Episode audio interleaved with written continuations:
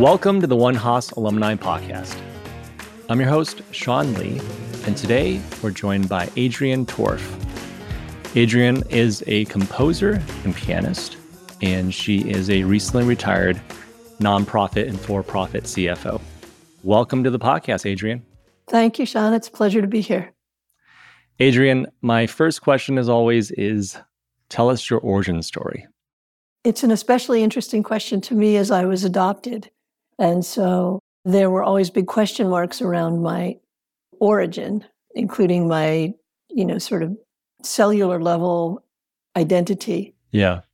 I was adopted at birth, however, by a family in Boston, a progressive or liberal politically family. My father was an entrepreneur, a successful entrepreneur.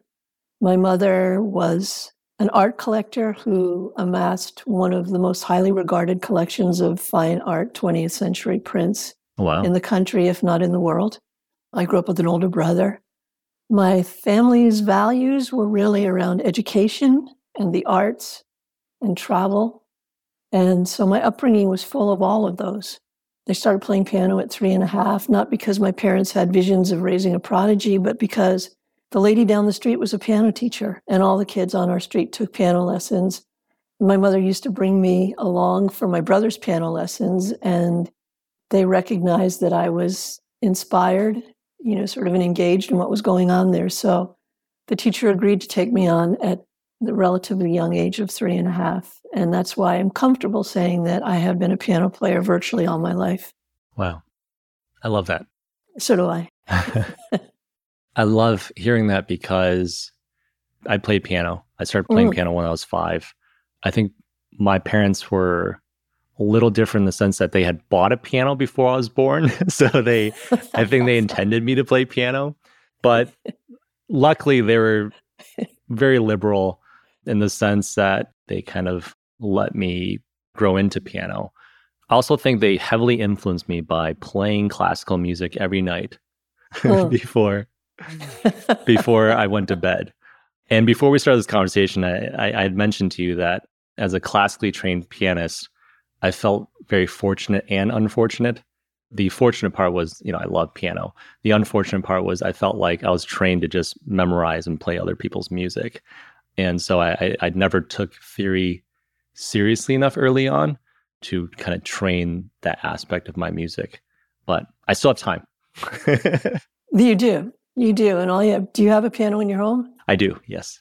Well, there you go. Yeah. It's only a matter of time, Sean. But I'll tell you, I was also trained classically. Very fortunately for me, Beatrice Siegel, this piano teacher who lived down the street, taught me both how to play the piano and music theory. So I actually learned to read and write music before I learned to read and write English. Wow. Maybe because of that, or maybe despite that, I also came to understand that a certain sort of ethos in the classical music world wasn't what made me happy. You know, that kind of mastering someone else's music and then playing it competitively or playing it to impress or, you know, for the reward. That didn't bring me joy, as they say. What brought me joy was bringing music into my life with other people. So I was the kid that got tapped to play for school assemblies and got tapped to play for theater productions. And when I was in college, my side job was accompanist to the Hampshire College Glee Club, that kind of stuff. And through that, I also learned to play by ear, obviously, a lot. And all of that, I played with dance companies. All of that led to the career that I then, that I then had as a recording and, and touring musician with other people and the recording and release of two albums of my own compositions, and the 19 year collaboration I had with the late poet and activist and professor at UC Berkeley, June Jordan. So, my relationship to music is certainly informed by the rigor that we get from being trained classically. Mm-hmm. But I'm happy to say that it lived way beyond the parameters of what is conventionally possible within the world of classical pianists. Yeah. You know, piano life. You just made me realize I think the reason I ended up really loving piano was I had two piano teachers growing up. And the second piano teacher at the time, especially in Michigan, actually, now I think about it, he was rather unconventional. First off, he was he was gay. Mm-hmm. And I remember actually now that some parents back then they didn't want to send their kids to him after they found out that he was gay, which is Yeah. really shocking to think about now, actually. But the one thing he taught me was to feel the music. Mm. And even though we were playing Chopin or whatnot, Debussy, and but he taught me how to feel the music.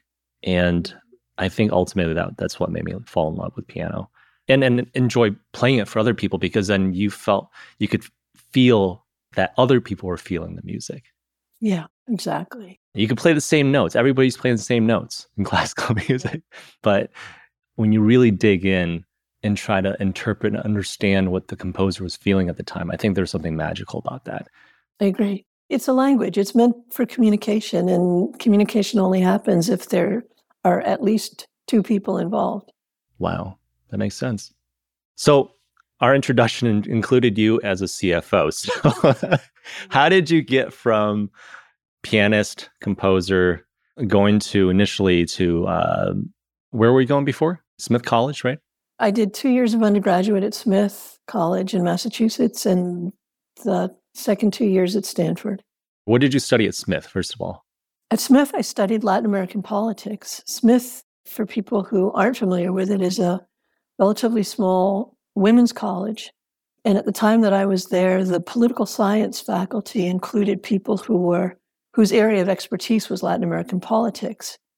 At the time, which was the 70s, there was so much dynamism among the political scenes in so many Latin American countries. It was exciting Right. governments were being overthrown there were military coups, there were you know land-based revolutions it wasn't unusual sean to get a textbook for the class that had a little sort of errata slip blown into the cover that said while this book was being printed everything changed right so and at the same time my parents took me on an extended trip through south america Wow. so I got a really, I got a visceral understanding of, at least, you know, as you can as a visitor or as a tourist, of what it meant to live in a country that was really in the midst of so much change and so much exciting change. Yeah. I dropped out of school for a bunch of reasons, mostly because when I came out to my parents, we parted ways for a while and I couldn't just continue to pay the tuition. So I got a bunch of jobs, including playing in an all girls disco band, you know, and pieced together a living and continued to play in the band and do other things until I watched the news one night and saw that it was 75 degrees in San Francisco. It was 15 below in Northampton. Stanford had not accepted me out of high school, but they'd sent a very nice rejection letter that said, please apply again as a transfer student. So, you know, everything lined up for me. I was freezing. I wanted to be warm. Stanford's a great school, so that's where I finished my undergrad. Did you continue Latin American politics there or?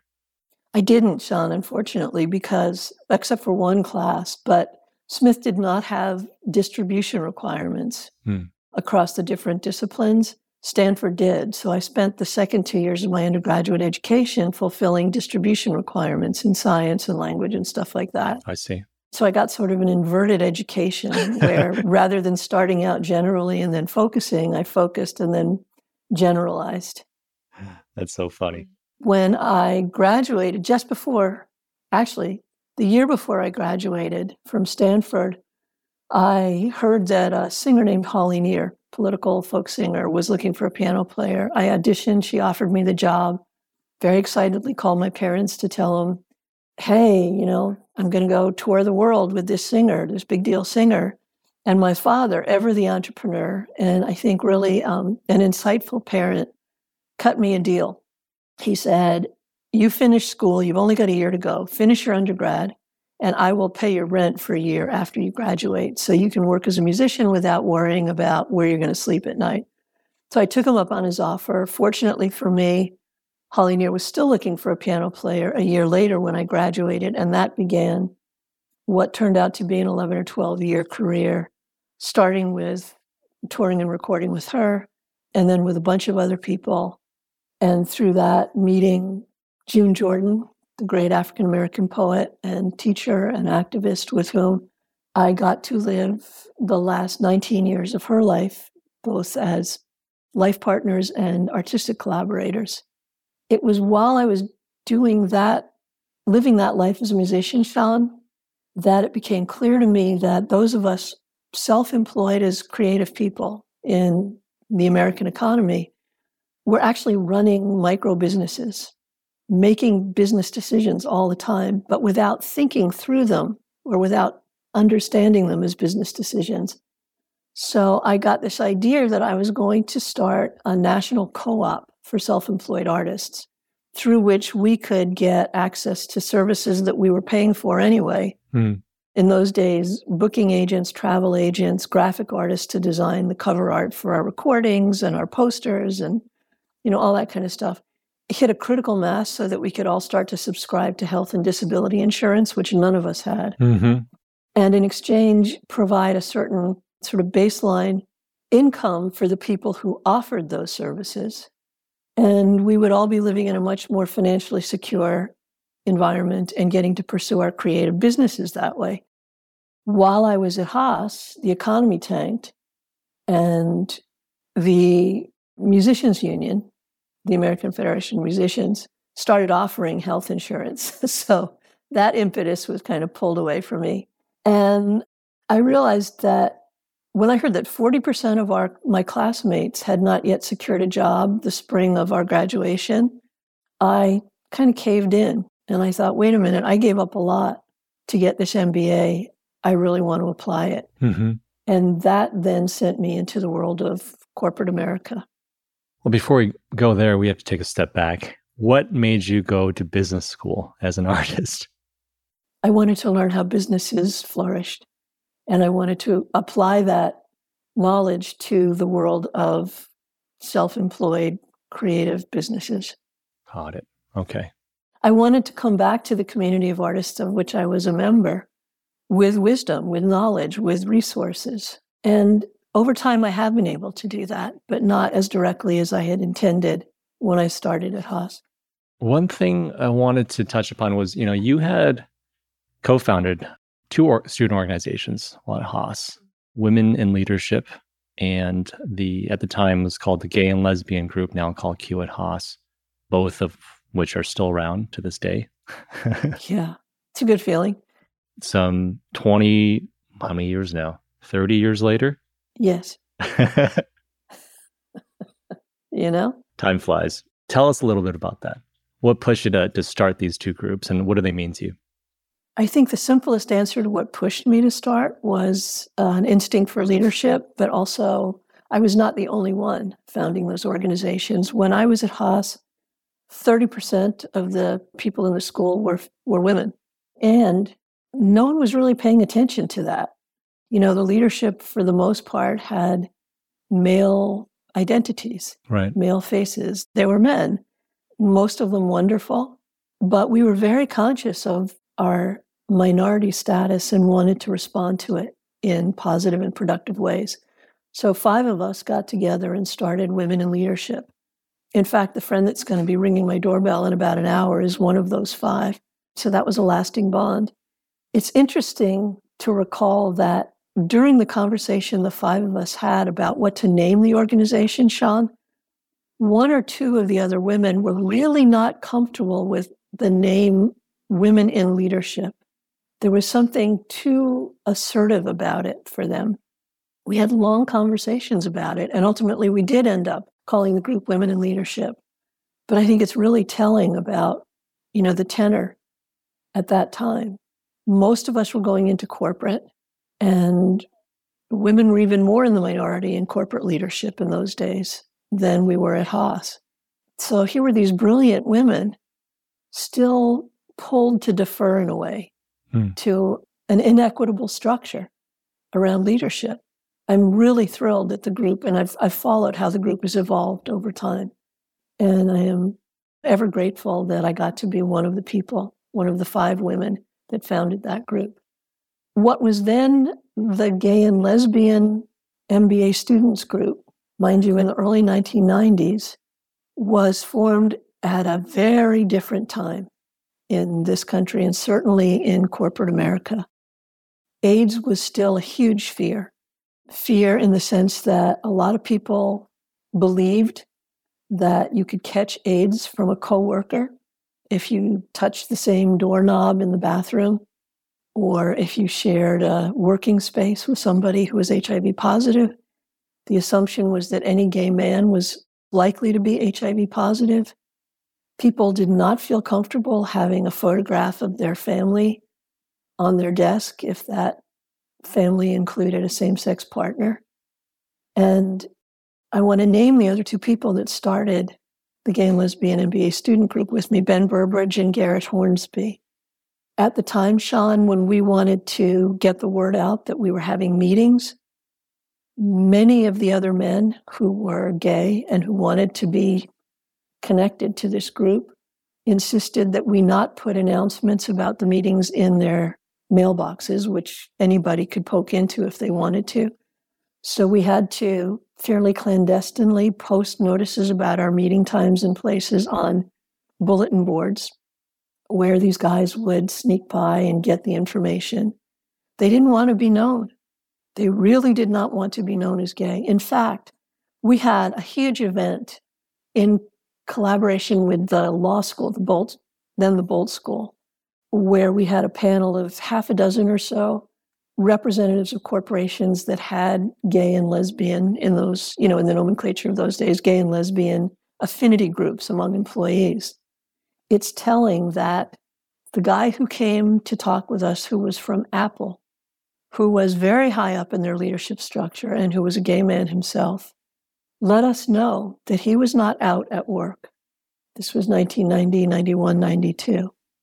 Ben and I were invited by Queer at Haas about five years ago to come talk at the 25th anniversary of the founding of the organization. And um, Ben and I went back through videotapes and documents that we had of that time and were really struck by how frightened so many people were at that time to be out in any way and how they lived secret parts of their lives in order to not jeopardize their career opportunities. So the fact that Queer at Haas has flourished and the fact that it is now so fully populated not only by people who identify as queer or gay or lesbian or trans, but also by people who consider themselves to be allies, right. I think is a really good indicator of how much has changed in the last 25, 30 years. You know, student groups these days, to officially start a student group, you need a uh, faculty sponsor. Did you have to do something like that back then? And was there any pushback from the school itself? You know, we probably did. And I know who the professor would have been, I'm pretty sure. He was a highly regarded professor in the accounting department. I don't know that he needed to publicize. I think it was just on some internal documents that we needed to show that we had a faculty sponsor. Yeah, yeah. Was there any pushback or resistance against a gay and lesbian MBA group? If there was, it wasn't to our face. I can tell you that for what it's worth, I don't know if they still do this, but there was a sort of a popular vote for outstanding MBA, and five outstanding MBAs were selected. And I was fortunate and really moved to have been one of them. And people knew that I was lesbian and they knew that I was one of the founders of this group. So that might be evidence based confirmation of the fact that if there was resistance or discomfort, it was not from the majority of people. I, I only ask this because I we are talking about Berkeley after all. Mm-hmm. But at the same time, you know, this is the business school. I'm trying to think of my time at Haas. I felt like some of the students that come to Haas, that come to business school in general, have a certain mindset about, say, what corporate America looks like, I felt like not everyone that came to Haas, at least for the time that I was there, was as open minded as I expected them to be for coming to Berkeley. Mm-hmm. And I kind of just rationalize it as, oh, they came here for the business school, not for the Berkeley culture. Yeah. Right. So much so. Now that I do have to say that was very much in the minority of students uh-huh. that I came across, but I was a little bit surprised I was just wondering what the business school was like back then.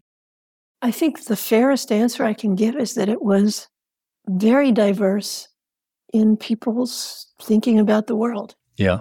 There were, as I said, 30% women. That's not a predictor of political or social attitudes at all. 30% of our class were from other countries. I think that made a big difference. I think 25 or 30% of our class were people coming from technology who wanted to sort of jump track from a technology track to a management track. I can tell you that one of the people that I was absolutely fondest of was a guy who was a Dartmouth frat boy. And if somebody had said to me that I was going to be friends with a Dartmouth frat boy, I would have said, You're you're crazy. How could that possibly be? This speaks to something that I think is so important right now in our country is that we're being asked to stereotype basically based on what part of the country people live in, what political party they affiliate with, how they identify in terms of race, ethnicity, gender, all that kind of stuff. I think we do ourselves a huge disservice as a country and as a corporate sector to run on those kinds of very superficial assumptions. You know, the greatest political activists, the people with the greatest impact in the world, are people who recognize that you have to reach across identities and affiliations in order to craft real change in the world. So I am sure that there were people at Haas at that time who were not thrilled that there was a lesbian and gay or a gay and lesbian group or even a women in leadership group. But we rolled on. And hopefully along the way, some people changed their thinking because of the fact that we made ourselves visible. I think that's a good segue into uh, my next question, which is, you know, what were some of the proudest moments in your career outside of Haas, obviously? well, I have two careers. I have a music career and I have the career that I got to enjoy because I went to Haas. I can tell you on the music side, just a few weeks ago, I was awarded the Helen Hayes Theater Award for a production that I co developed with a guy named Raymond Caldwell from Theater Alliance in Washington, D.C., built on the work of my late collaborator, June Jordan. Yeah, it was one of those big deal things, you know, where everybody gets dressed up and they pull the envelope and the award goes to, and it was us, you know, which was no small feat given that one of the other nominees in our category was a Kennedy Center production. Wow. Big, exciting, proud moment. I think in the career that I got to engage in because I got my MBA, I don't know that it was a moment, Sean, so much as an ongoing dynamic, which was that dealing on the finance side, uh, particularly once I started in the nonprofit world, I had an opportunity to do something in that setting that was very parallel to what I do in music, which is to provide stepping stones for people to not only learn about but see themselves as having agency around, in this case, finances. You know, in the nonprofit world, there tends to be a pretty big wall between the finance people and the people in the program areas who have brilliance around the programs, the services, the people that they're serving, and all that kind of stuff. I am very proud of the fact that over and over again, through approaching people in the program areas collaboratively, and giving them a chance to learn about finance, to overcome their own sense of intimidation, they then got to assume greater roles, roles of leadership in those organizations. Mm. They were no longer confined to just being experts on the program side of things. It's like the blinders came off and they could see a much fuller picture about the resources that were available to them that could then lead to their having even greater impact in the work that they were doing. I am very proud that over and over again, people in the nonprofit organizations that I worked with expressed appreciation to me for giving them that opportunity and for letting them learn about finances in a way that they felt much more capable in the work that they were doing and much more informed about the work that they were doing. What are some projects that you're working on right now that you'd like to share with others? Oh, I've been trying to wrap my brain around this because as someone who retired recently, I don't have the advantages of other people structuring my time or work structuring my time. So I can tell you I'm doing some a lot of board work or considerable board work. I am engaged in music projects that run the gamut from my picking up pieces that I started to compose that I haven't finished composing, but I want to get make progress on those, to collaborations with people I've not collaborated with before, to theater projects. This theater project I was telling you about in Washington, D.C., that won the Helen Hayes Award, might very well go on the road or might get performed by other theater companies around the country. So I'm working on that. I have a house that hasn't gotten as much attention and needs some infrastructure investment. That's one of the things I'm doing. And uh, I'm really just enjoying my friendships. I'm of an age when a lot of my other friends are retiring now, too. So we don't have to squeeze it all into an evening after work or a weekend. Like when you and I finish this conversation, one of my friends from Haas and I are going to go spend a day at the De Young Museum, you know, just relishing the fact that we can do that. If you don't mind me asking, uh, how do you compose music? Do you manually write it? Do you use software?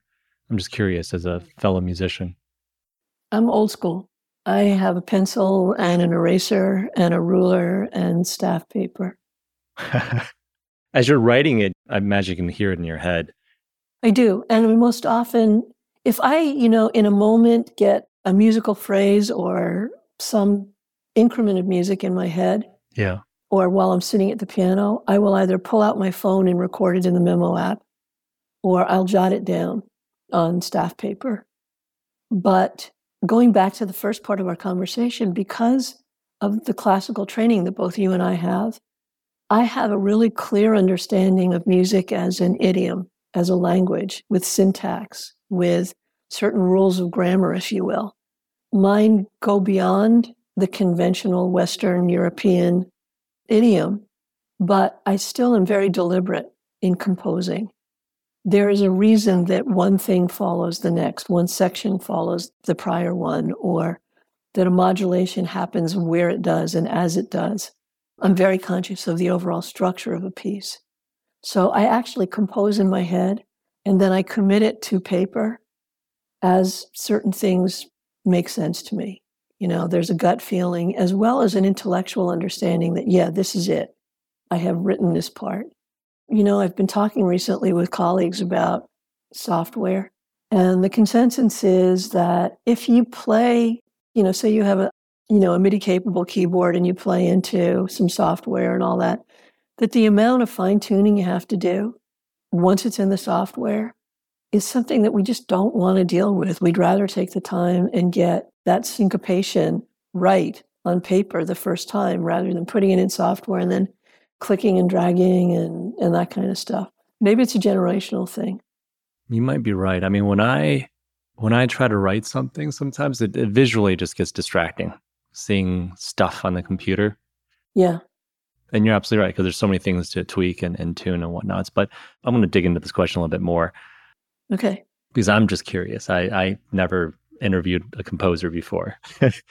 so, you know, how do you, uh, as you're composing, when you're composing, something that I struggle with is I get ahead of myself. How do you not get ahead of yourself? Let's say you you have this lyrical phrase, sentence in your head. How do you not get ahead of yourself and still remember to write what you had down? Or is it just a continuous like how does that work? It's a really interesting question, and I'm hearing it two ways, Sean. One is if I'm sitting at the piano and I come up with something that I think is a keeper, how do I not lose it? Right. And that's where the memo field in the in on the iPhone comes in really handy for me. Got it. If the question is how do I not jump ahead in the composition in a way that means I'm not paying enough attention to a transition, for example, from one section of a composition to the next one or to another one, that comes back to bite me. And when I say I have a bunch of pieces that are in progress, I actually sat down not too long ago and took an inventory of all the stuff that's on my iPhone and the stuff that I've jotted down notes about that's sitting on the piano. And there are over 40 works in progress. I have a feeling that once I dig in, I'm going to realize that some of those are the same piece that I thought was a brand new thought, you know, musical idea when I came to, you know, it's like, oh, this sounds great. I think I had that same epiphany like, you know, two years earlier, go, oh, this sounds great. But wait a minute, it's the same as the one I came up with then. But some of it is I think not letting the compositional process happen the way it needs to. For a while there, I was writing industri- for industrial stuff, meaning, you know, like somebody was doing a marketing, like a commercial for mm-hmm. a pharmaceutical company that they were sending out or whatever to doctors in a certain field, and they wanted music in the background and it needed to fit with the narrative, the, the voiceover and stuff, you know, and it had to be 29 seconds here and, the, you know, all that. Yeah. I didn't fret that much over that stuff, but the stuff that is much more meant to be an expression of my experience in the world or something that I want to communicate to people in the way that you were talking about earlier. I think the most important thing, and maybe the most difficult thing, is just letting it happen, creating an environment, both physically and sort of in one's head and in one's heart and, in, and with one's ego, in a way, hmm. to know that just because I think I'm going to get this done today because I'm at the piano doesn't mean it's going to. I might get a mediocre version of it done, but I need to not settle for mediocre. And I don't. And I bet you don't either. So, you know, it's allowing for the fact that it could take months of reiteration to actually finish a piece. Yeah. Do you have like a set schedule every day, a time of day that you write music? No. Maybe I should. I'm just wondering because you know writers they they purposely say, oh mornings only. You know, the f- other question I had actually around this was you had mentioned about music being a language. There's grammar rules and things like that. But when a when a writer writes, they have a theme or they have a story that they already have in, in mind. When you're writing music, is that kind of something similar that you have as well? Yeah. I tend to write very visually. I really wanted to write for film. And even today, certainly there are women writing for film, but if you look at, for example, the last 10 years of nominees for Best Film Score coming out of the Academy, the Academy Awards, so there are five nominees each year, 50 nominees. One has been a woman of the 50. Wow. She actually won in the year that she was nominated. There are a couple of men, John Williams, notably, Thomas Newman, who have each been nominated six, seven, eight times over the last 10 years. They've won in some of those years. And 50 nominees, one female, and two or three guys who have then garnered, say, another 20 of those 50 nominations. I really wanted to write for film. And I allowed myself to be cowed by the obstacles hmm. to that. What I can do is write not for film, but I can just write music that I intend to portray something that's visually evocative or certainly emotionally evocative about the experience of being someplace. Example, I wrote a piece that's on my first recording, my first album called Rain. And it's about what it feels like to be in Northern California and, you know, live in endless weeks and months of rain. You know, it uses a lot of, it's a lot of upper register flowing 16th notes, which I'm intended to convey raindrops in a way. But it's also kind of dark. It's minor. It's mm. got a lot of mid and lower range stuff happening, which to me is an expression of what it feels like to be in you know, what used to be a classic Northern California winter. Yeah. I'm surprised you haven't come out with an album called Snow. You know, you're from the East Coast, I'm from the Midwest. yeah, I left the East Coast for that reason, actually. You've been doing music all these years. It's not like you stopped, right? When you were an active CFO. Can you talk a little bit about that? How did you manage kind of your work career and then also keep music in your life? I did a lot less music than I wanted to. But, you know, I moved from thinking I want to do this much, I want to spend this many hours a week at the piano to I want to spend this many hours a month to at the end of each year, I want to look back and feel as though I've done it. I've spent a just amount of time hmm. with music. I've given it what it what it deserves, given all the joy it gives me in my life. And at one point I thought, okay, this is going to be one of those deathbed things where I get to look back and feel like, did I do enough in my lifetime? And since I started playing the piano way before I started working, you know, in non music stuff, I kind of figured the odds were pretty favorable that I could strike that balance. And then I stopped worrying about it. Hmm. You know, one of the greatest, actually, one of the happiest things that's happened to me since I retired was that people still see me as a musician. They want me to be a musician. They want to do theater stuff with me. They want to do two piano stuff with me. People I know through the community of musicians don't ask me, you know, so how's that budget development going? They ask me, what are you working on? What are you doing? What do you want to do? And I think that's also part of creating the environment for people who are both in, you know, sort of conventional work lives and creative lives, whatever that creativity is. I think it's really important to stay in touch with people who see you as the creative person. Hmm. Because even without conveying expectation, you know, that feels lousy if you're not living up to it, mm-hmm. they see you as the creative person that you are. That's who they want to interact with. So they're going to ask you, hey, what are you doing? Share with me. Do you want to do this project together? Yeah. I think it's absolutely life saving and soul saving for creative people who do what I did, for example, and go and get a business degree, an MBA, and then go work in a non creative sector. Otherwise, we are, half of us is slowly dying. Yeah. I think that's really astute to manage, to maintain, right, that community outside of your your work community, you know, having your creative community as well. And that's something I should do a better job of because you're absolutely right. It really, even if you're not actively writing or doing music, you at least you still have that community you can in- interact with, and and it's still extremely meaningful. Yeah. For our any listeners, all listeners who are listening right now, who are curious where they can find your music, where can they find your music, Adrienne? Thank you for asking. It's on all the streaming sites. I get royalty statements periodically, and it's on all the streaming and download sites.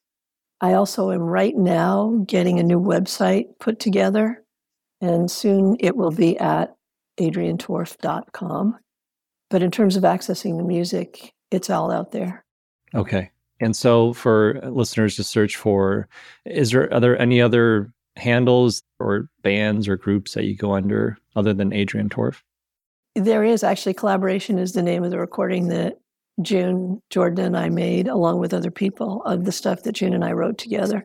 If people search under June Jordan, Adrienne Torf, they'll find that. You know, I worked on a bunch of other people's recordings.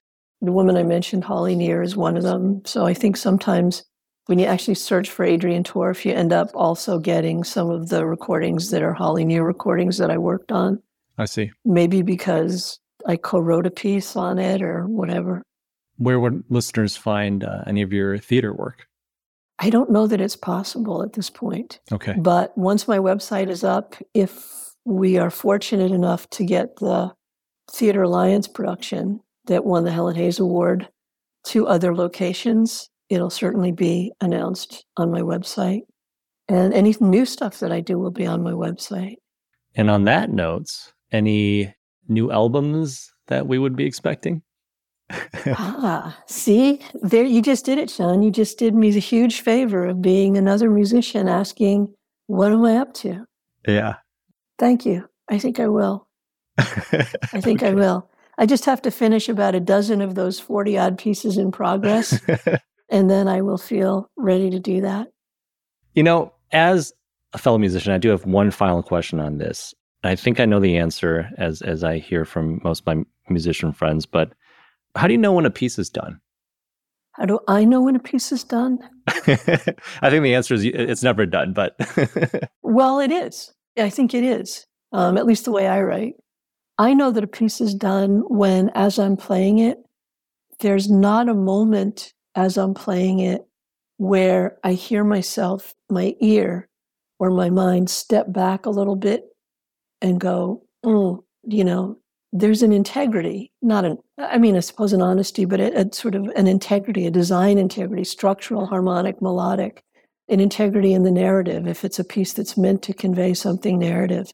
When I'm playing it, if I never have that experience of a moment of, mm, that's not quite right.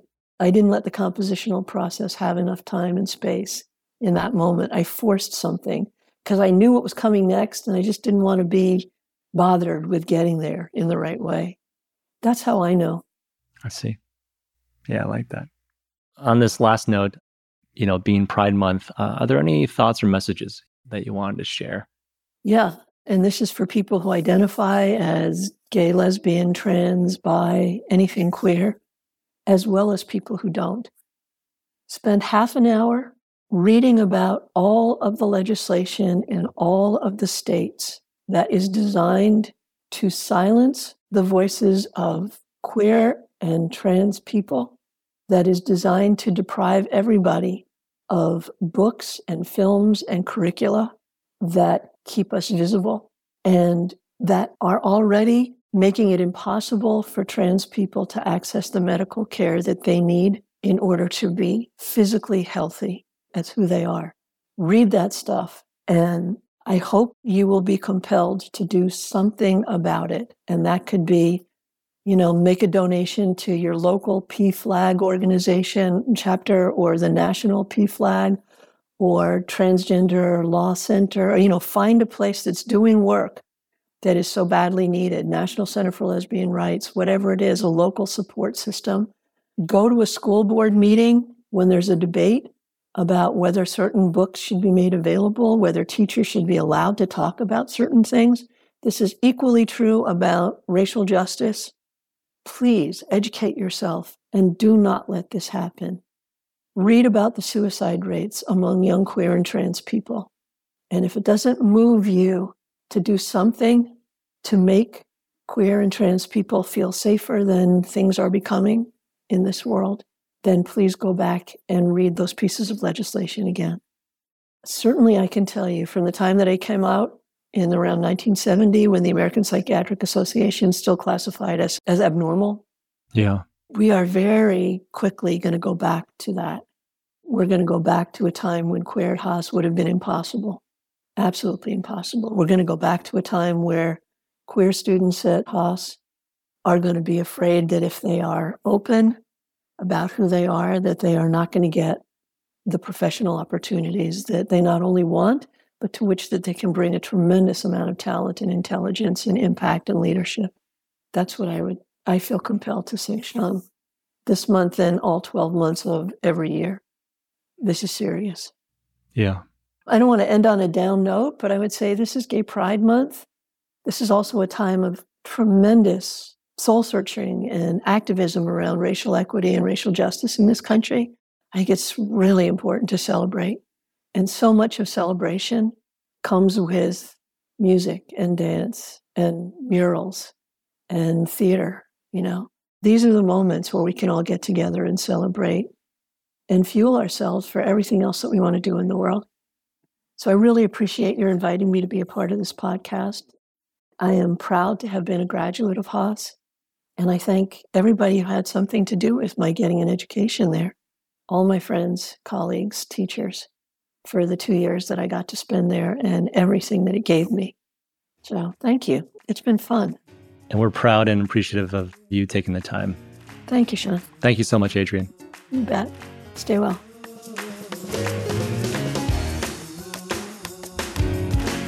Thanks again for tuning in to this episode of the One Haas podcast. If you enjoyed our show today, please hit that subscribe or follow button on your favorite podcast player. We'd also really appreciate you giving us a five star rating and review. If you're looking for more content, please check out our website at haas.fm. That's spelled H A A S dot FM. And there you can subscribe to our monthly newsletter and check out some of our other Berkeley Haas podcasts. One Haas podcast is a production of the Haas School of Business and produced by University FM. Until next time, go Bears.